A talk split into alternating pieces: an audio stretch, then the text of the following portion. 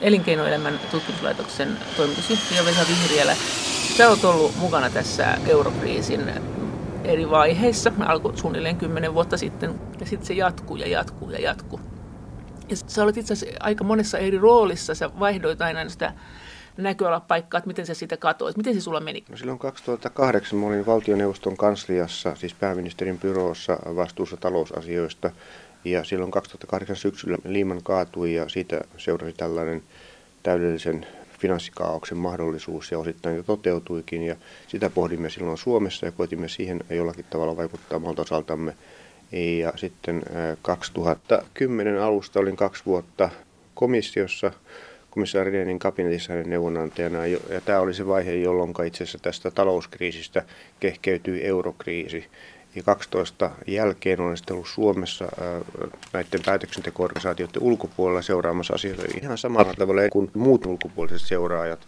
Ja sehän on se vaihe, jolloin se itse asiassa tilanne ryhtyi rauhoittumaan kesällä 2012 lähtien. Ja sitten 2015 oli vielä tämmöinen loppuleimahdus, kun Kreikka joutuu uudelleen vaikeuksiin lähinnä poliittisista syistä. Mehän nähtiin sun kanssa silloin, sä olit silloin Reenin kabinetissa tosiaan, kun se eurokriisi iski. Ja se tunnelmahan oli aikamoinen.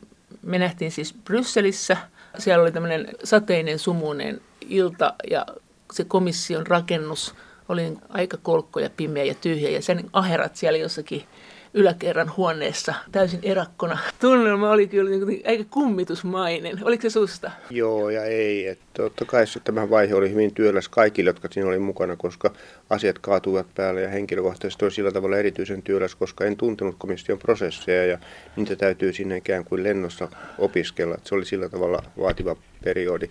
Mutta kyllä jollakin tavalla ehkä kuitenkin kaikkein suurin epävarmuus liittyy syksyyn 2008, silloin kun Liiman kaatui. Ja aidosti puhuttiin, että koko maailman finanssijärjestelmä romahtaa ja seurauksena jotakin sellaista, mitä koettiin 30-luvun alussa. Ja jossakin mielessä tämä epävarmuus oli silloin vielä paljon suurempaa, ainakin niin itse koen kuin 2010, vaikka silloinkin oli sitten Euroopassa nimenomaan erittäin suuria epävarmuuksia ja ennennäkemättömiä tilanteita, jos näin sanotaan. Mikä se olisi asia, mikä sun mielestä teki sen tilanteen kuitenkin turvallisemmaksi? No tavallaan oli selvitetty se, että maailman finanssijärjestelmä sellaisen ei romahda, että yhtäkkiä ei ole niin, että seuraavana päivänä ei, ei voisi tehdä finanssiliiketoimia, ottaa luottoa, maksaa maksuja tai saada talletuksiaan pankeista, vaan että tämä, tämä oli tavallaan selvitetty asia, mutta sitten tuli hyvin hankala eurokriisi, jossa oli monia puolia. Se yksi iso ongelma siinä oli, että monet maat osoittautuvat hyvin haavoittuviksi ja ei ollut olemassa mitään sellaisia mekanismeja, joiden avulla tällaiset haavoittuvat maat pidettäisiin kuivilla, ei niillä itsellään eikä sitten Euroopan unionilla tai euroalueella. Ne täytyi tavallaan luoda siinä matkan varrella. Ja tästä tuli hyvin hankala asia sen takia, koska oli paljon päättäjiä, oli vähän erilaisia intressejä, ymmärrys asioista oli vähän erilainen kaikilla ja oli vaikea sopia tarvittavista asioista. Ei ollut myöskään selvää, että mikä olisi loppujen lopuksi oikein hyvää politiikkaa. Entä sitten se, kun finanssikriisin alkuaikoina, kun mietittiin pankkien kohtaloa, niin Suomesta Vesa Vihrieläkin oli mukana, kun lähdettiin kertomaan esimerkiksi Britteihin Gordon Brownille, miten meillä oli toimittu pankkien suhteen meidän suuren laman aikaan. Ja tämä malli sitten otettiin käyttöön laajemmaltikin eri maissa, niin voiko sitten sanoa, että Pesä Vihriälläkin oli sitten mukana tätä kautta pelastamassa koko maailman talouden? No tietysti olisi mukava ajatella niin, että äh, olin pelastamassa koko maailman taloutta, mutta ehkä se ei ihan näin ollut. Meillähän ei Suomessa päästetty yhtään pankkia konkurssiin. Meillä tehtiin niin, että kaikkein suurimmat ongelmapesät otettiin julkisen valtion haltuun. Äh, siinä osakkeenomistajat toki menettivät äh, sijoituksensa pääomansa, mutta säästöpankkien tapauksessa on vaikea sanoa, ketkä olivat oikeastaan osakkeenomistajia, ketkä olivat pankkien omistajia. Se oli tämmöistä omistajatonta pääomaa. Ja sitten muille pankeille järjestettiin tämmöinen pääomitusohjelma. Osittain syötettiin niiden kurkusta alas ikään kuin tällaisena ennaltaehkäisevänä juttuna. Ja tätä samaa mekanismia sitten sovelsivat britit 2008 syksyllä ja itse asiassa Yhdysvallat myöskin, jotka alun perin ajattelivat mennä tämmöiseen roskapankkiajatukseen, että valtio ostaisi pankilta huonoja saamisia ja sitä kautta vapauttaisi pankit näistä ongelmista. mutta he sitten kääntyivät hyvin nopeasti noin viikon sisällä brittien kokemuksen jälkeen toiselle suunnalle. Ja tähän saumaan sattui se hauska asia, että meidän pääministeri Matti Vanhanen oli Gordon Brownin vieraana ja hän silloin saattoi kertoa Gordon Brownille, miten me hoidimme asioita 90-luvun alussa. Ja se oli ihan samanlainen lähestymistapa, minkä britit olivat jo omaksuneet tai omaksumassa. Ja mä uskon niin, että tämä vahvisti Brownin luottamusta siihen, että tämä linja on oikea. Hän propagoi sitä paitsi Yhdysvaltoihin myöskin sitten Euroopan unionissa, euroalueella. Ja tämä oli tärkeä ehkä sen takia, että muualta ei ollut aikaisemmin kokemusta tämän tyyppisestä toiminnasta. Mikä siinä oli se oveluus? Mitä te teitte ja mikä tässä oli se, niin kuin se varsinainen juttu? Se, millä se poikkesi jostakin muista, mitä esimerkiksi Ruotsissa tehtiin silloin Ruotsin omassa pankkikriisissä 90-luvun alussa, oli se, että meillä tavallaan suostuteltiin tai pakotettiin, kuinka se nyt haluaa ilmaista, kaikki merkittävät pankit ottamaan valtion pääomasijoituksen. Siis valtio tuli tavallaan sellaiseksi pääoman tarjoaksi ja ajan mittaan valtiosta olisi tullut myöskin pankkien omistaja, jos pankit eivät olisi selviytyneet tästä asioista. Ne maksivat ajatu- takaisin. Joo. Ne maksivat sen Joo. takaisin. Ajatus oli se, että ennaltaehkäisesti vahvistetaan pankkien pääomia niin, että koko sektoria niin, että kansalaiset ja yritykset voivat luottaa siihen, että nämä pankit selviävät kuiville näistä asioista. Ja se tehtiin sellaisella instrumentilla, joka loi pankeille kannustimen maksaa se pääomaa mahdollisimman no, nopeasti takaisin, että siihen ei liity mitään isoa subventiota. Suomen tapauksessa menetettiin vähän korkotuottoja. Yhdysvalloissa itse asiassa valtio voitti. Britanniasta mä en tiedä, miten en ole sitä katsonut niin tarkkaan, miten siellä kävi näissä asioissa. Ja ajatus oli juuri tämä, että se on kaikille tarkoitettu juttu. Ja itse asiassa sittenhän kävi niin, että 12. lokakuuta Sarkosiin kokoamassa ensimmäisessä eurohuipparissa, en tiedä koskaan aikaisemmin tässä muodossa järjestetty, ja mukana oli myös Gordon Brown, niin siellä sitten hyväksyttiin eurooppalaiseksi ikään kuin pankkikriisihoito-ohjelmaksi juuri sen tyyppinen juttu, jota britit olivat nyt alkaneet soveltamaan, johon Yhdysvallat olivat juuri menossa ja jota me olimme tehneet yli 20 vuotta aikaisemmin. Ja se oveluus oli siinä se, että nekin pankit, jotka oli hyvässä kunnossa, ne pakotettiin ottamaan sitä tukea, että yleisö ei tiedä, että kuka pankki on niin huonossa hapessa, että nyt rahat sieltä ulos. Että tavallaan sotkettiin se mahdollisuus semmoiseen niin kuin, että ihmiset hakee talletuksensa pois jostain yksittäisestä no, pankista? Näinkin, näinkin voi sanoa, että pidettiin, äh, ihmisille tuli tarpeettomaksi miettiä, onko tämä pankki huono vai hyvä pankki, koska ajatus olisi, että kaikilla pankeilla on kuitenkin se ongelman kannalta riittävästi pääomia. Ja Yhdysvalloissa tästähän on, on tuota Hank Paulson, joka on kirjoittanut muistelmia silloinen valtiovarainministeriö, kuvan hyvin elävästi, kuinka amerikkalaiset pankit pakotettiin hyväksymään tämä pääomia. Ne ajattelivat, että me emme halua valtion rahaa missään tapauksessa. Me emme nimenomaan jokainen sanoi itsessään tarvitse. Ja heille yksinkertaisesti kerrottiin, että ne nyt otatte vähän tämmöisen mafiatyyliin. Ja, ja sitten niin eivät he lähteneet huoneesta pois ennen kuin he olivat tähän suostuneet. Ja näin siellä Onko siellä ovet lukossa vai? En mä tiedä, oliko ne lukossa, mutta mä luulen, että he ymmärsivät sen, että jos he toimivat toisella tavalla kuin viranomaiset haluavat, niin he joutuvat vaikeuksiin. Miten tämä sitten erosi Ruotsista? Oliko se näin, että Ruotsi osti ne pankit itselleen? Ja sitähän sanotaan, että tai pääomitti, niin kuin sanotaan, että se otti sitä omistusta niistä pankeista, kun se antoi niille rahaa. Ja sanotaan, että Ruotsin valtio teki voittoa tällä omalla tekniikalla. Joo, näin varmaan, varmaan teki täytyy muistaa, että Ruotsin pankkikriisi ei ollut läheskään niin syvä kuin Suomen pankkikriisi. Ja Ruotsissahan oikeastaan taisi olla Nordbanken oli kaiketi suurimmassa vaikeuksissa. Ja sehän oli jo lähtökohtaisesti valtion pankki. Ja sitten Ruotsin valtio ilmoitti aika tylysti tai äh, to että jos te joudutte vaikeuksiin, niin teidän niin, yksityinen omistus lähtee ja valtio tulee omistajaksi, niin kuin Norjassa itse asiassa tehtiin. Ja se on yksi tapa toimia, jos ongelma on riittävän rajallinen, että se ei koske koko pankkisektoria tai epäillä, taikka valtiolla on loputon massi. Norjan tapauksessa jälkimmäinen, Norjan valtiolla ei ole mitään ongelmaa ottaa kaikki pankit yli, huolehtia kaikista. Ja Ruotsissa he saattuvat olettaa, että se ongelma on pienempi. Meillä ongelma oli suhteessa meidän talouteen isompi ja silloin 2008 niin mä oletan, että britit arvioivat ihan samalla tavalla, Yhdysvalloissa arvioivat ihan samalla tavalla. Ongelma on niin iso, että se täytyy jotenkin koettaa hanteerata niin, että kaikkia instituutioita ei oteta valtion haltuun suoraan. Tämä tehos sitten, oliko se yllätys? Ja oliko se teille yllätys, että tämä Suomen malli lähti maailmalle leviämään? Niin, no, sanotaan näin, että muut keksivät ihan samanlaisen mallin riippumattomasti meistä, mutta tämä on meille omalta tavallaan tukea en mä tiedä, oliko se yllätys. Ehkä sitä ei sillä tavalla osannut ajatella. Oli tässä kauhean kivaa jossakin mielessä, että sitten tuli tavallaan jälkeenpäin todistukset, että se mitä me ajattelimme silloin 90-luvun alussa Suomessa ei nyt ehkä ihan niin pöllö tapa suhtautua näihin kriiseihin ollut, vaan että se oli ehkä ihan järkiperäinen tapa toimia ja sitten osoittautuu, että 2008 niin se näytti toimiva.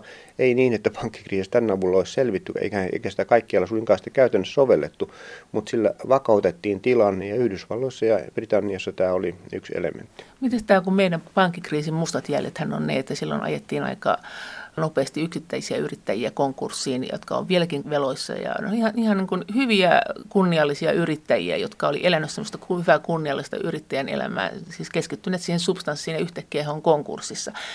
Opittiinko me siitä mitään? Tai oliko, oliko se vaara jotenkin olemassa tässä eurokriisissä ja ohitettiinko se jotenkin, tehtiinkö jotain toisin? Olisiko näin voinut käydä myös Euroopassa?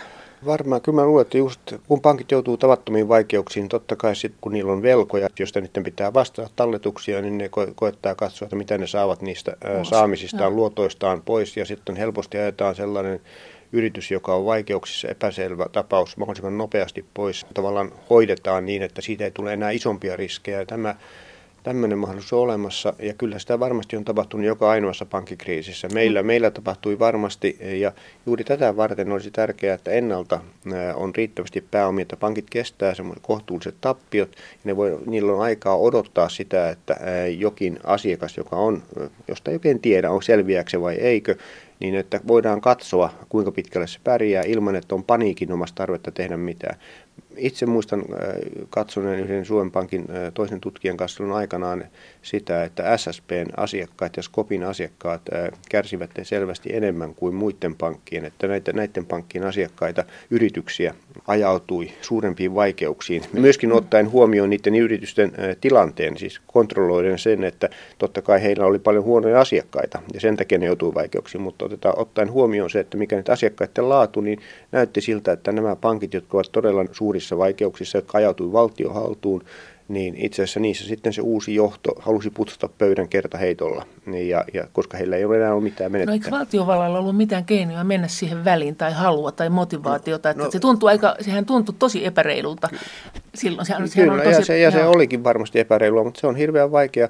Kuka on se ulkopuolinen pystyy mennä sanomaan, että joku yritys, joka on suurissa vaikeuksissa, onko tämä elinkelpoinen vai ei. Se tarvitsee edellyttää sitä tietoa, että pankilla itsellään ehkä on, mutta ei sitä millään virkamiehellä, joka tulee siihen pankkiin, ottaa pankin niin kuin johto. Mutta mehän myytiin ne saatavat sitten niin kuin perintäyhtiöille, jotka on tehnyt niillä rahaa niin aika kohtuuttomastikin. Joo, kaiken näköistä tällaista varmasti tapahtui, mutta sitten 93 vähän myöhään tuli sellainen lainsäädäntö, jossa valtio tuli mukaan jatkamaan luotonantoa asiakkaille, jotka olivat vaikeuksissa, mutta jos saattoi olettaa, että ne selviävät niin, että jaettiin se riski valtion ja pankkien, pankkien kesken.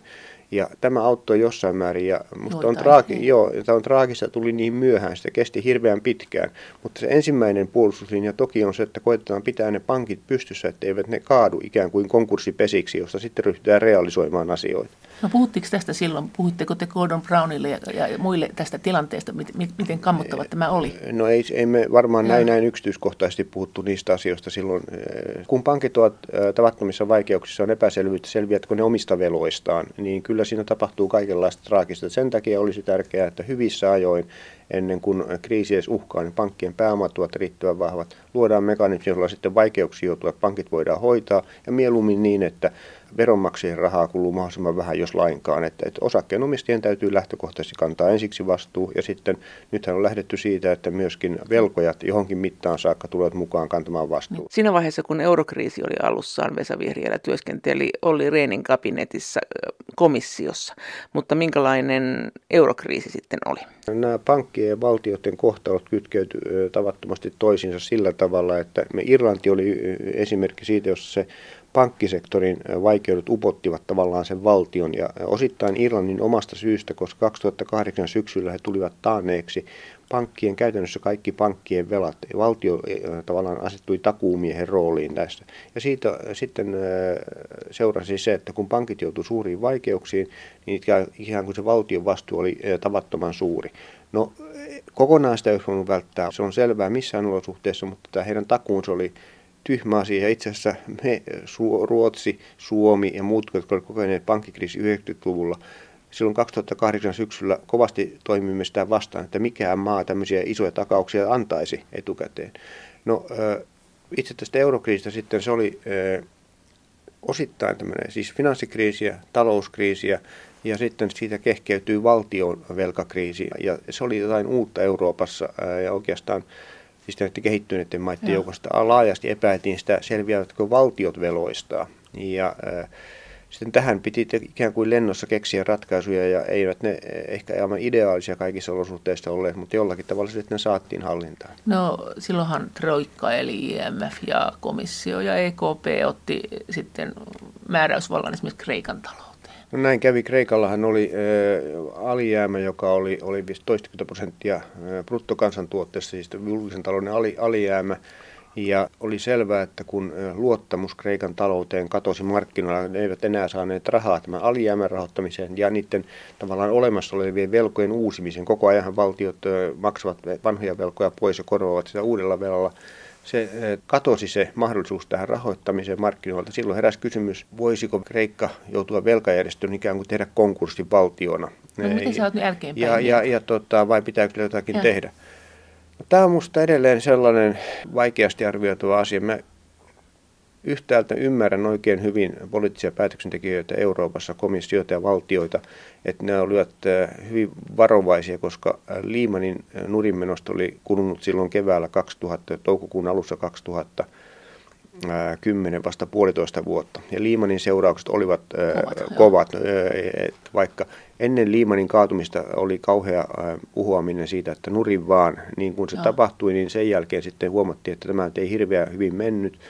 Ja sen takia oli aito pelko siitä, että jos eurooppalainen valtio joutuu konkurssitilanteen, ei selviä veloistaan, siitä tulee paitsi se seuraus, että sen velkojat joutuvat vaikeuksiin, usein saksalaisia pankkeja, ranskalaisia pankkeja ja muita, mutta myöskin yksityisiä kansalaisia – niin myöskin leviää pelko siitä, että muut maat joutuvat hetken päästä samanlaiseen tilanteeseen, tämmöinen tartuntaefekti. Siis tässä kaikki, muut, muut, muut velkaiset maat myös sitten kieltäytyy maksamasta velkoja takaisin. ja hetki, ja, ja, ja, joka johtaa siihen, että näiden mahdollisuus hankkia itse äh, lainaa äh, markkinoilta ehtyy. Italia, Portugali, Espanja. Joo, korot nousee, äh, korot nousee pilviin ja, ja niiden talous tavallaan syöksyy. Että tämä pelko oli minusta aito. Mutta sitten toinen juttu on se, että on traagista, että sitten näitä velkoja ei pystytty uudelleen järjestämään, että velkojia ei pystytty panemaan no, vastaamaan veloistaan sen takia, koska sen seurauksena kreikkalaisille jäi tavaton velkataakka. Ja jos tätä olisi voitu heti helpottaa, niin se Kreikan velkataakka olisi jäänyt pienemmäksi. Silloin olisi ollut se seuraus ensinnäkin, että itse kreikkalaisten tarve eh, niihin sinänsä osittain täysin välttämättömiin finanssipolitiikan kiristystoimiin, siis julkisten menojen leikkauksiin, verojen korotuksiin. Sitä ei voinut välttää, koska heillä oli iso alijäämä lähtökohtaisesti, mutta se olisi jäänyt pienemmäksi kuin nyt toteutui. Tavallaan se kreikkalaisen taakka olisi jäänyt pienemmäksi ja myöskin sitten tämä velkojamaiden tai pohjoisen Euroopan maiden rahoitustuki olisi jäänyt pienemmäksi. Sitä olisi edelleen tarvittu, mutta se olisi jäänyt pienemmäksi ja silloin ne poliittiset seuraukset, se ristiriitojen kärjistyminen Etelä-Euroopan Pohjois-Euroopan välillä olisi jäänyt pienemmäksi, jos nämä silloiset Kreikan yksityiset velkojat olisi voitu panna maksamaan niitä taakkoja. Paljonko siinä meni, niin kuin sanottiin, että sitten lorisi sitä rahaa suoraan niille pankeille ohi Kreikan, että Kreikka ei siitä paljon hyötynyt. Että silloinhan ne korot nousi ja pankit teki tällä rahaa ja Kreikkaa tuettiin. No mä en muista, joka tapauksessa sitten vuonna 2011 kesällä ja 2012 keväällä Kreikassa tehtiin velkajärjestely. Ja kyllä niissä nimellisarvoista, jotka silloin olemassa olevista veloista leikattiin kaiketi puolet. Että kyllä se aika mittava velkajärjestely, kyllä kai sieltä 100 miljardia lähti velkakantaa pois. No horjuko Ranskan tai Saksan pankeista kukaan? Ei, ei tämän seurauksena, no. ei horjunut. Ja, ja, mutta se kysymys on vähän erilainen siinä vaiheessa. Tähän oli tavallaan niin kuin varauduttu, osittain tietty jotain tappiota tulee. Siinä vaiheessa oli, oli myöskin pystytty luomaan nämä Euroopan turvamekanismit, ERVV, yhteensä noin 500 miljardin euron tukifasiliteetti. IMF oli luonut 2,5 miljardia tämän tyyppisiin tukirahoitusoperaatioihin, jos niitä tarvitaan. Ja ylipäätään Euroopan talous näytti vähän vahvemmalta, ei nyt kauhean vahvalta, koska siinä tuli tämä double dip uudelleen syöksy, mutta kuitenkin ei ollut samanlaisessa paniikkitilanteessa kuin keväällä 2010 Ja osoittautui sitten, että tämä velkajärjestely, joka oli itse tehtiin täysin niin kuin yhteisymmärryksessä velkojien kanssa, niin ei johtanut mihinkään laajaan paniikkiin muualla. Ja tämä puhuu sen puolesta, että ehkä jos asiat olisi hoidettu oikein hyvin silloin 2010 toukokuussa, ehkä olisi ollut mahdollista tehdä se velkajärjestely. Eli olisi lähetty sillä kunnon logiikalla, että koska laki on tällainen ja säännöt on tämmöiset, että jos pankki hölmösti lainottaa, kärsikööt nahoissaan ja ottakoot sitten isompaa korkoa, jos on isompi riski tähän tavallisten kansalaisten silmiin näytti tosi pahalta, että, että pankit pelastetaan, ne on tehnyt tätä bisnestä ja sitten yhtäkkiä ollaan sen näköisiä, että ai jaa, pitääkö pankin tietää, kelle se lainottaa. Mm. Niin että olihan se niin kuin kummallinen moraalihasardi se, ja sitten vielä sanottiin, että ai jaa, nyt pitää muuttaa säännöt semmoisiksi, että pankit joutuu kärsiin nahoissa, jos ne, lainottaa tyhmästi. No, eikö tämä on tullut maailman sivun tämmöinen sääntö? No tämä on, mutta niin kuin äsken oli puhetta, niin äh, Liimanin tapauksessa meneteltiin toisia, seuraukset oli vähän pahat. Mutta Liiman oli niin iso. Niin. Aivan oikein. Kreikka oli taas ensimmäinen valtio, joka olisi pantu. Valtio, meillä on tapana ajatella, että valtio vastaa niin kuin varmemmin kuin silloin verotusoikeus esimerkiksi. Niin, se vastaa veloistaan no. paljon varmemmin kuin mikä yksityinen taho, joka voi mennä konkurssiin. Valtiolla on tavallaan mahdollisuus välttää se rokottamalla veronmaksajia entistä enemmän ja leikkaamalla menoja. Tai pakkolunastamalla maita ja omaisuutta. Vai esimerkiksi mitä, mitä, mitä tahansa. Silloin tavallaan tämmöistä valtaa, jota yksittäisellä yrityksellä tai kotitaloudella ei ole. Et tässä mielessä se on vähän erilainen eläin. Tämä oli vaikea asetelma ja mä luulen, että se mikä olisi ehkä mahdollistanut velkajärjestelyn Kreikan tapauksessa silloin toukokuussa 2010 olisi ollut se, että jos silloin olisi ollut olemassa tai olisi pystytty riittävän nopeasti luomaan nämä turvajärjestelyt, olisi laaja yksimielisyys siitä, että okei, sitten jos joku muu, joka on tavallaan ihan kunnossa oleva valtio, joutuu markkinoiden epäluottamuksen kohteeksi, niin meillä on mekanismi, millä me turvaamme niiden valtioiden rahoituksen. Ja, ja tot, näitä ei ollut silloin 2010 toukokuun ensimmäisenä viikonloppuna jolloin Kreikan paketista päätettiin mitään ei ollut. Luultiin, että tällöin saadaan tilanne rauhoittumaan, niinhän ei käynyt, vaan viikkoa myöhemmin sitten oltiin jälleen suurissa vaikeuksissa. Silloin luotiin tämä ERVV. Ja rahastot, niin. rahastot niin kuin ensimmäisen kerran. Niiden käytännön toimeenpanohan meni sitten paljon pidemmälle eteenpäin, mutta silloin myöskin Euroopan keskuspankki lupasi tämmöisen SMP-ohjelman. Paljonko tässä oli nyt kiinni siitä, että nämä pankit, jotka oli vaikeuksissa, oli nimenomaan ranskalaisia ja saksalaisia? Nämä maat on EU-ssa ne, jotka usein sanotaan, että varsinaista valtaa käyttää. Että ei lähetty siihen, että sen kun kärsitte nahoissa, niin me voidaan pääomittaa nämä pankit. Että me voidaan ostaa kyllä tien osakkeita, mutta silloin ne tulee valtion tai sen instanssin omistamaksi, joka ne ostaa. Sitä on vaikea sanoa. Kyllä että tämä on varmasti vaikutti päätöksiä, että nämä pankit loppasivat omia hallituksiaan hy- hyvin vahvasti. Ja näillä hallituksilla tietysti oli intressi olla ottamatta taakkaa pelkästään omien veromaksajien kontolle, vaan mielellään ottivat siihen muitakin jakajiksi. Tämä on yksi puoli. Mutta sitten täytyy muistaa kyllä, että Euroopan keskuspankki oli hyvin jyrkästi vastaan Trichet johdolla hyvin jyrkästi vastaan velkajärjestelyä. Ja myöskin Yhdysvalloista, Yhdysvaltain valtiovarainministeriö Keitner, Timothy Keitner, joka oli siellä valtiovarainministerinä, erittäin jyrkästi vaati eurooppalaisia olemaan päästämättä Kreikkaa velkajärjestelyyn. Minkä takia IMF sitten kritisoi jälkeenpäin kovastikin EUta tästä austerity, tästä kiristyspolitiikasta, kun sitten taloudet oli kuralla eri maissa ja vaadittiin, että nyt kiristätte taloutta ja No tässä IMF on vaihtoi positiotaan silloin, kun kriisiä hoidettiin alkuvaiheessa. IMF oli tässä suhteessa ihan samalla linjoilla kuin EU-komissio ja EU, Euroopan keskuspankki. Ja lähtökohta oli se, että kun muut maat tulevat tukemaan yksittäisiä ongelmamaita, niin niiden ongelmamaiden täytyy tehdä osuutensa niin, että kun nämä muut valtiot Suomen, Saksan veronmaksajat antavat tukea Kreikalle, että Kreikka selviää vaikeuksista maksaakseen velkojaan, mutta ali, rahoittaakseen myöskin alijäämiään. Siis niin, mutta tähän, me, niin, tähän niin, me kuultiin. Aivan Joo. oikein. Mutta miten, miksi se IMF sitten, minkä, mikä asia sinne sitten kääntyi sen mielessä? No sitä en oikein osaa sanoa. Mä luulen, että siihen vaikutti varmaan, varmaan ajatus eh, siitä, että jossain määrin muuttu käsitys, mikä on finanssipolitiikan kiristys, kiristysten vaikutus talouteen. Et silloin, se, silloin alkuvaiheessa, mä luulen, että sekä Euroopassa että Yhdysvalloissa ajateltiin, että tämä vaikutus ei ole kovin jyrkkä se, että kun leikataan menoja, verotusta kiristetään, niin se heikentää taloutta kovin paljon. Se heikentää, kaikki on varmasti samaa, mitä se tulee heikentämään, ja tämä on hyväksyttävä. Mutta että IMFn arvio ja sitten monen akateemisen tutkijan arvio jälkeenpäin on ollut se, että nämä vaikutukset ovat olleet ankarampia kuin mitä silloin ajateltiin. Se on yksi putti ja tämän takia IMF muutti, muutti käsitystä. on yksi, yksi a, a, näkökohta. Toinen asia, mikä täytyy muistaa, että IMFllä ja amerikkalaisilla on yleensä hyvin vaikea ymmärtää sitä, että Eurooppa ei ole yksi valtio, vaan meillä on monia valtioita, joiden intressit on erilaiset ja on vai, päätöksentekomekanismi on vaikea. Usein tarvitaan yksimielisyyttä ja on olemassa isoja intressiristiriitoja. Ja juuri tämä kysymys, että kun me tiedämme, että monessa Etelä-Euroopan maassa taloutta oli ennen kriisiä hoidettu huonosti, ja sitten siellä oli huonoja instituutioita, veronkierto hyvin yleistä, niin kuin Kreikassa esimerkiksi tiedetään tämmöinen klienttilismi, eli valtiot ovat hallitukset väristä riippumatta ovat ikään kuin palkaneet omia kannattajien hallintoon ja tehneet, antaneet kaikkia etuja tavallaan se koko toiminta on ollut huonoa ja sillä ovat olleet aiheuttamassa sen kriisin, niin totta kai sitten Suomen ja Hollannin, Saksan veronmaksajat kysyvät itseltään, että poliitikot kysyvät, että miksi meidän pitäisi mennä auttamaan näitä, näitä asioita. Ja tämän takia tämä päätöksenteko Euroopassa on ollut vaikea ja IMFn ja mä väittäisin Yhdysvaltain on ollut vaikea ymmärtää sitä, että Euroopassa on vaikea koota sellaista poliittista tahtoa, että pohjois-eurooppalaiset olisivat sillä tavalla solidaarisia, että riippumatta siitä, mitä Etelä-Euroopassa on tehty, kun ne joutuvat vaikeuksiin, me jeesaamme. Elinkeinoelämän tutkimuslaitoksen toimitusjohtaja Vesa Vihriälä, kun sanoit, että sitten tuli uusi, toisenlaisia näkemyksiä tästä asiasta, kun tämä kriisi oli ohi, mutta kyllähän silloin kriisin aikanakin oli äh, akateemisia tutkijoita ja siis niin kuin, äh, asiantuntijoita, jotka sanoivat, että nyt menee pieleen. Eikö Haaparantakin, Pertti Haaparantakin koko ajan sanonut, että, että tämä komission tapa toimia ei ole oikein? Kyllä vaan. Et se, ja, ja tavallaan nämä, nämä toiset näkemykset hän ei saanut jalansijaa. Että miten se meni sun mielestä? No sä olit siellä alussa siellä Reenin kabinetissa, silloinhan sä olit tosi näköalapaikalla, mutta et olethan nyt koko ajan näköalapaikalla.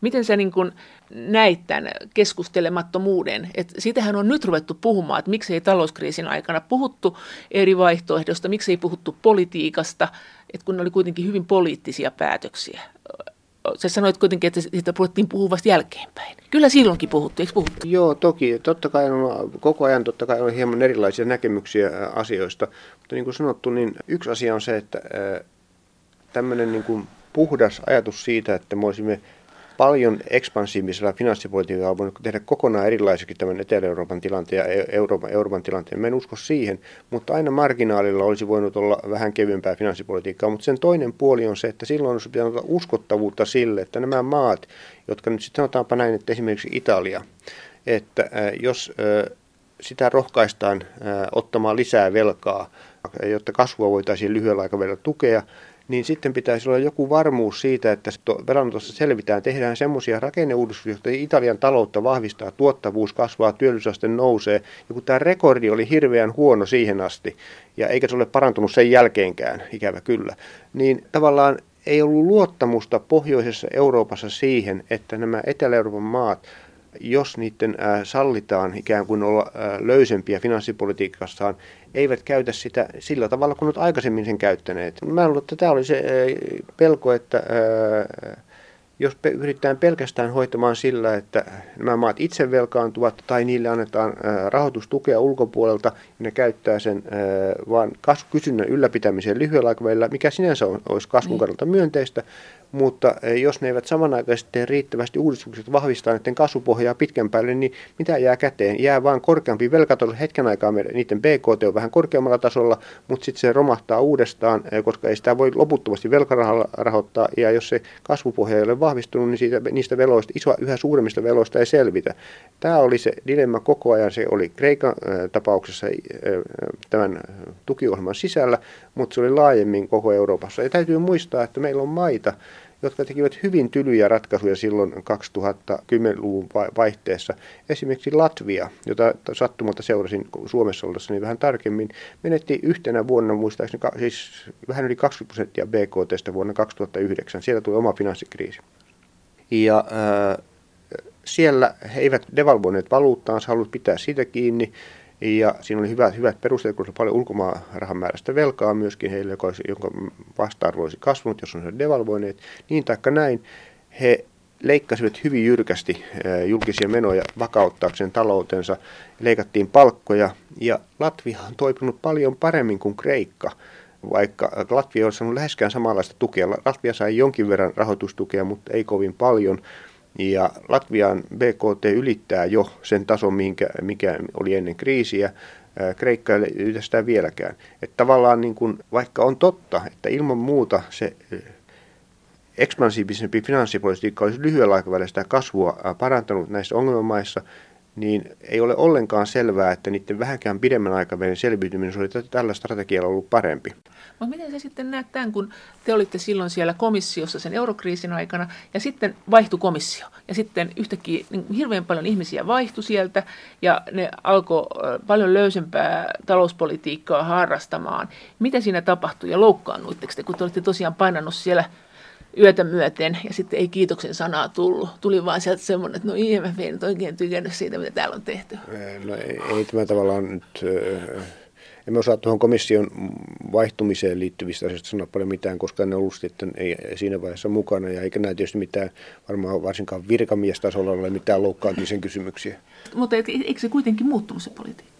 Kyllä kai se jossain määrin muuttu, ikään kuin kun Juncker sanoi, että tämä on poliittinen komissio. Mitä se tarkoittaa? Niin mä ymmärsin niin, että se tarkoittaa sitä, että tämmöinen riippumaton. Kyllä se vähän taloushallintoonkin varmaan sillä tavalla vaikuttaa. Tehdään arvioita myöskin ottaen poliittiset tekijät enemmän huomioon, että ei niinkään, että komissio olisi sitten tämän talousohjauksen suhteen tällainen riippumaton, neutraali virkamiestaho, joka arvioi kaikkia maita niin kuin joidenkin objektiivisten kriteereiden mukaan, vaan että se ottaa päätöksenteossaan huomioon enemmän politiikkaa. Ja mä en osaa nyt sanoa, kuinka paljon tämä on käytännössä heijastunut asioihin. Mä siis oletan... Eikö tarkoita sitten sitä, että se on EPP-läinen komissio, vai tarkoittaako se sitä, että siellä keskustellaan politiikasta enemmän? No mä en, kun mä en ole täällä ollut, mukana, niin mä en osaa sanoa, mitä siellä on tapahtunut. Mutta että, missä Ranskan finanssipolitiikan sääntöjen noudattamisen osalta, niin kaiketi tulkinta on ollut se, että nyt tämän Junckerin komission aikana on katsottu vähän väljemmin niitä asioita kuin aikaisemmin ja että, että aikaisemman komission aikana pyrittiin vakavammin siihen, että näille säännöille saattaisi uskottavuutta. Ja jossakin tapauksessa se onnistui niin kuin esimerkiksi Belgian tilanteessa, jossa voi kaiketi sanoa niin, että yksi syy siihen, että Belgian saatiin yli vuoden hallituskriisin jälkeen hallitus oli se, että komissio oli hyvin vahvasti sitä mieltä, että, tämmöisillä, että nämä tulee johtamaan sanktioihin, nämä teidän politiikkanne ja, ja sitten Belgiassa ikään kuin havahduttiin siihen, että kyllä nyt on parempi koittaa saa asiat ihan kotimaisin voimin järjestyksen. Mutta miten tämä Italia, miten se siitä olet mieltä? Miten kohtalokas se on? Se, siitähän sanotaan kuitenkin, että ei ole mitenkään sanottu, että ei kyllä nyt sitten rupeisi puuhaamaan irti eurosta itteensä. Niin, ei kai sitä voi sulkea pois. Siellä tulee kahdenlaisia viestejä. Jotenkin mä ajattelin, että parhaimmillaan asiat voisi mennä niin, että nämä markkinareaktiot saavat Italian poliittiset päättäjät ikään kuin palaamaan maltiin ja järjen tielle siitä, mille ne ovat nyt ajautumassa.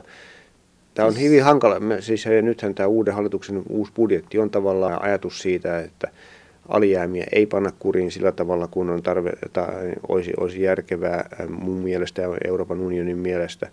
Italian velkataso on siis 130 prosenttia BKTstä, siis reilusti yli kaksinkertainen Suomeen verrattuna. Kreikan jälkeen kaikkein suurin. Ja Italian tämmöinen potentiaalisen tuotannon kasvuvauhti, siis kuinka paljon odotetaan, että ilman suhdannevaihtelua voisi noin keskimäärin tuotanto kasvaa vuodessa, on matala, tuottavuus kasvaa hitaasti, siellä työllisyysasteen noususta ei ole mitään erityistä merkkiä, on se pikkusen parantunut suhdanneluonteisesti, mutta ei sellaista ää, niin kuin merkittävää hyppyä, niin tavallaan koko ajan on se kysymys, selviääkö Italia näistä veloistaan. Ja nyt olisi kyllä, nyt eletään huippusuhdannetta, joka on hiljakseen asteittain joka tapauksessa hiipumassa, ei mihinkään taantumaan, mutta jo ensi vuonna kasvu on Euroopassa pienempää, maailmassa pienempää kuin tänä vuonna ja seuraavana vuonna luultavasti vielä enemmän. Ja nyt olisi se aika, jolloin Italian pitäisi saada sitä velkataakkaa alemmaksi, että sitten kun tulee taantuma, ja se väistämättä tulee jossain vaiheessa, niin heillä olisi pelivaraa tukea kasvua finanssipolitiikalla, ainakin automaattisella vakautteilla, mutta ehkä päätösperäisestikin niin, että silloin ei pitäisi keskellä kriisiä jyrkästi jarruttaa ynnä leikkauspolitiikalla. Että kyllä se opetus on, että jos on finanssipoliittista liikkumavaraa, niin sitä totta kai kannattaa käyttää kasvun tukemiseen. Mutta jos liikkumavaraa ei ole, niin kyllä sitä on hirveän riskialtista yrittää silloin käyttää. Tähän tämä liittyy tämä huoli Italian poliittisesta linjasta, että nyt kolkutellaan näitä rajoja Ja kun sitten siihen liittyy vielä tämä keskustelu siitä, että no emme oikeastaan ehkä haluttaisi tässä eurossakaan olla, niin e, tulee tavallaan kahta kautta epäluottamusta sitten e, Italian taloudenhoitoon ja se voi äityä pahimmillaan hankalaksi. Mikä se ongelma on EUn kannalta, jos Italia eroaa eurosta? Siihen tulee iso turbulenssi. Syntyy iso turbulenssi siitä, että mitä Italian taloudelle tapahtuu, minkälainen e, kaos, minkälainen taantuma Italiaan tulee. Italia on kuitenkin 1700 miljardia suurin piirtein Italian talouden koko ja euroalue on tuossa 11-12 miljardia yhteensä. Italia ei ole ihan pieni talous ja sen takia sen romahdus väistämättä vaikuttaa, vaikuttaisi koko euroalueen talouteen erilaisten rahoituskytkentöjen kautta ja luottamuksen kautta, moniin, moniin asioiden kautta. Miten isosti? Miten se tarkoittaa? No, millaiset laineet oletat, kuka, että Kukaan ei pysty sanomaan tarkkaan. Ihan samalla tavalla kuin silloin, kun Liiman meni nurin. Kukaan ei osannut sanoa ennakkoon, mitä, mitä siitä tarkkaan ottaen seurasi. En usko, että tästäkään pystyy sanomaan. Mutta eikö ne ole kuitenkin velkaa sinne maan sisälle, että se ei siinä mielessä ne laineet on niin isot kuin voisi luulla. Ja jos ne saa oman keskuspankin, niin niillähän on sitten kaikenlaista pelivaraa. Kyllä, kyllä siinä tulee olemaan monennäköistä turbulenssia. Totta kai, täytyy muistaa sitten, jos Italia valtio ei pysty maksamaan veloistaan, sillä myöskin pankkisektori uppoaa välittömästi, koska pankeilla on niin paljon hallussaan valtion papereita. Tämä on yksi asia ja niiden määrä on ilmeisesti kasvanut tämän kesän aikana. Kun ulkomaiset sijoittajat ovat myyneet Kreikan valtion papereita, niillä on joutunut, löytynyt jostakin joku ostaja ja ainakin niiden tilastotietojen mukaan, mitä olen nähnyt, mitä on ollut julkisuudessa, niin niiden Italian pankkien valtionpaperien määrä on kasvanut. Ja, ja siinä seuraa, että Italian pankkijärjestelmä romahtaa, ja sillä tulee olemaan seurausvaikutuksia koko Euroopan pankkijärjestelmään. Ja muistatteko, Italian talous on niin iso, että jos se syöksyy 10 prosentin BKT supistuminen 20 prosentin, kyllä se näkyy jo muuallakin, koska äh, ei se ole pelkästään, että Italiassa järjestellään velat sisäisesti uudelleen, ei se ole pelkästään siitä kysymys. Paljonko se vaikuttaa seuran arvoa? Emme osaa sanoa siitä, sillä, eikä, eikä musta niin tämä ei ole se kysymys, vaan kysymys on siitä, että kuinka paljon Euroopassa tuotanto romahtaa, kuinka paljon äh, tulee velka, velahoitovaikeuksia muissa maissa, yrityksille, kansalaisille, valtioille, mitä tapahtuu tuotannolle, työllisyydelle, se on se iso kysymys. Elinkeinoelämän tutkimuslaitoksen toimitusjohtaja Vesa Vihriälä, Miten sä oot mieltä tästä e- emun tilanteesta ja EU-talouden tilanteesta ja ennen kaikkea tietysti tästä, niin tästä emun kehittämisestä ja pankkiunionista, eurosta? Sä oot sanonut aikoinaan, että euroon meneminen oli virhe, mutta sä oot sitten sanonut, että olisi niin vaikea tulla pois sieltä, että sä et ole sitä mieltä, että se, että se näin on. Tämä koski Suomea. Joo. Tämä koski, että minusta silloin 90-luvulla itse olin sitä sillä kannalla, että siinä vaiheessa, kun meidän työmarkkinat eivät olleet uudistuneet semmoisella tavalla, että me hyvin mielestämme pärjäisimme eurossa, niin olin sillä kannalla, että meidän ei kannattaisi siihen mennä. Ja itse asiassa ajattelen niin edelleenkin, että silloin olisi ollut yhtä hyvä pysyä euron ulkopuolella EU-jäsenenä ilman muuta, koska se on meille taloudellisesti ja poliittisesti tärkeää. Mutta eurojäsenet en silloin kannattanut ja mä luulen, että se olisi ollut ihan kelvollinen ratkaisu meille näin jälkikäteenkin ajatellen. Mutta me olemme siinä mukana eikä meidän kannata sitä pois lähteä. Se ei ole ongelmaton ongelma ollenkaan ja sitä paitsi jos me vaan nyt pystymme meidän työmarkkinamme muokkaamaan semmoiseen malliin, että siellä tulee enemmän joustavuutta, niin kyllä me pärjää, pärjäämme eurossa. Saksa on pärjännyt, muistan, että Saksa oli ihan polvillaan 2000-luvun alussa. Hyvin niin kuin, äh, miten sanoisi, ymmärrettävillä työmarkkinoiden uudistuksilla, palkkamaltilla ja niin poispäin he selvisivät siitä asiasta ylös. Me pärjäämme eh, eurossa, eh, jos meidän työmarkkinat ovat riittävän joustavat. Ja musta Tarkoitatko te... nyt sitä, että tulee tämmöinen tuolileikki, että me vuoron perään joustetaan työmarkkinoilla, palkat huononee, työehdot huononee ja sitten me säilytämme kilpailukykymme. Ja, ja sitten me saamme, saamme riittävästi kysyntää, silloin meillä ihmisiä työllistyy ja sitten palkat alkavat nousta, kun ihmisiä on töissä, palko, työntekijöistä on niukkuutta, niin kuin me nyt nähdään jossakin, jossakin osin, niin näin se markkinamekanismi toimii, mutta meidän rakenteet täytyy olla sellaiset, että me selviämme niistä kriiseistä mitä vaihtelusta, mitä tulee, ilman, että me joudumme, joudumme tavattomaan taantumaan niin, että meidän aktiviteetti, toiminnallisuus vähenee sen takia, että meidän tuotanto jossakin vaiheessa on kannattamatonta. Se meidän täytyy välttää. Aikaisemmin me vältimme sen devalvaatiolla nyt tai valuutan arvon alentumisella Nyt se on hoidettava muilla tavoin. Ja se, eli, se, eli jos työvoimasta on pula, niin palkkaa kannattaa nostaa, niin silloin sitä työvoimaa tulee. Ja, niin, myöskin näin, kyllä totta kai. Että sanotaan niin kuin tämä kysymys esimerkiksi päivähoitajien äh, henki, henkilöstöstä pääkaupungissa, niin aika looginen ratkaisu siihen on, on se, että palkat nousee niin, että sitä äh, väkeä rupeaa tulemaan. Mutta euro sinänsä se on vähän, vähän laajempi kysymys ja Mä luulen, että edellytyksen sen menestyksellä on olemassa. Niin kuin me on nähty, niin eri maissa pystytään, jos niiden taloudet sisäisesti ovat riittävän joustavia, ne pystyvät selviytymään siinäkin tilanteessa, että niillä ei ole omaa valuuttaa, joka voisi joustaa. Ja sitten silloin, joustaa työntekijät. Silloin, silloin joustaa, että joku täytyy, jonkun täytyy Joo. joustaa, hintojen täytyy joustaa, palkkojen täytyy Joo. joustaa. Olennaista se, että se jousto ei tule toimeliaisuudesta, kuinka paljon ihmisiä on töissä, kuinka paljon ä, tuotetaan, vaan se tulee jostakin muusta se jousto, ä, joka, joka on välttämätöntä, kun tulee erilaisia shokkeja koko ajan talouteen. Tämä on yksi asia. No sitten toinen kysymys, että kuitenkin kaikkia, äh, vaikka hyvin asiat ennakoltakin hoidettaisiin, niin tulee kriisejä ja meidän täytyy olla kyky huolehtia niistä. Ja silloin meillä yksi asia on se, että julkisessa taloudessa on semmoista pelivaraa, jonka avulla me voimme sitten ylläpitää kysyntää huonossa tilanteessa. Äh, pelivaraa, jota Kreikalla ei ollut, Italialla ollut huonosti, Espanjalla oli paremmin ja käyttivätkin sitä aika hyvin hyväkseen. Ja Suomihan esimerkiksi tämän kriisin aikana on käyttänyt erittäin hyvin sitä pelivaraa. Siitä kun meillä on puhuttu paljon austeritista myöskin, että meillä on leikattu. On leikattu, mutta kun meillä on ollut sitten rakenteellisia tekijöitä, jotka ovat toimineet sillä tavalla, että julkinen talous itse asiassa on mm, ollut elvyttävämpi kuin näiden leikkauspolitiikan perusteella voisi olettaa, nimenomaan eläkejärjestelmän kypsyminen, niin Suomi on itse asiassa harjoittanut Euroopan unionin sanotaan vähiten kiristävää tai eniten elvyttävää finanssipolitiikkaa 2008 lähtien, mitta sitä melkein millä tavalla tahansa. Ja tämä on ollut mahdollista sen takia, että meillä kriisiin mentäessä oli julkista velkaa vain vähän yli 30 prosenttia BKT. Mutta jos toi on susta optimitapa hoitaa taloutta, nämähän on kuitenkin poliittisia kysymyksiä, niin miten sä sanot tästä eurosta? Ja meillä ei kuitenkaan ole EU-ssa yhteistä finanssipolitiikkaa ja eri, eri maissa ihan oikeasti käydään vaaleja ja eri puolueilla on erilaisia tulkintoja siitä politiikasta. No, niin sanotaan näin, että varmasti olisi euron toiminnan kannalta eduksi, jos meillä olisi yhteinen finanssipolitiikka, joka tasaisia eroja valtioiden välillä, maiden välillä, mutta mä en näe sitä, kaksi asiaa on tärkeää. Mä en näe sitä A, välttämättömäksi, enkä mä näe sitä mahdolliseksi, koska yhteinen finanssipolitiikka on viime kädessä sitä, että päätetään yhteisesti veroista, päätetään yhteisesti menojen määrästä ja kohdentumisesta. Euroopassa ei ole sellaista poliittista tahtoa, että me Suomessa esimerkiksi haluaisimme luovuttaa tämän päätösvallan jollekin kollegiolle, kokoontupa se sitten Brysselissä tai Strasbourgissa tai missä tahansa, jossa meidän sananvalta on mitätön. Me, me emme halua sitä. Sama koskee muita maita. Nämä ovat, finanssipolitiikka on mitä suurimmassa määrin, paitsi talousasiat, niin se on politiikkaa, arvovalintoja ja näin, näin pois. Eri osassa Eurooppa on erilaisia.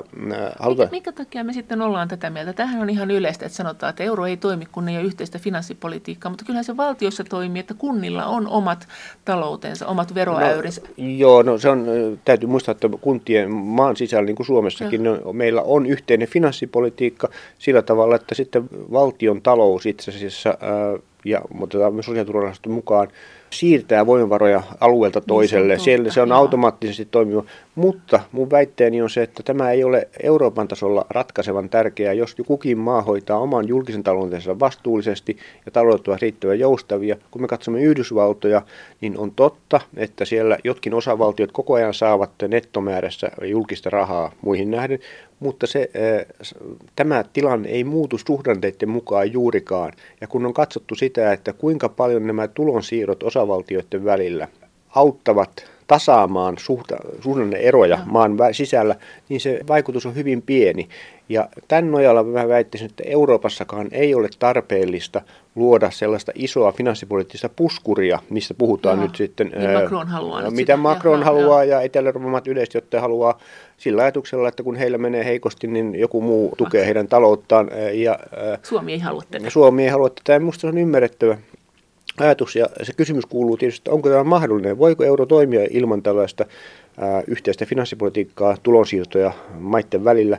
Ja mun väitteeni on, että jos meidän instituutiot ovat muulta osin kunnossa, niin se voi, koska Yhdysvalloissakaan sen rahaliiton toiminta ei perustu siihen, että suhdanteiden mukaan siirretään suurempia tai pienempiä määriä varoja osavaltiosta toiseen. Näin sanoi Elinkeinoelämän keskusliiton eli Etlan toimitusjohtaja Vesa Vihrielä. Kiitos teille kaikista kommenteista ja viesteistä. Kaikki kommentit ja viestit ovat edelleen erittäin tervetulleita ja niitä voi lähettää sähköpostiosoitteeseen maija.elonheimo.yle.fi ja sen lisäksi me voimme keskustella näistä asioista Twitterissä.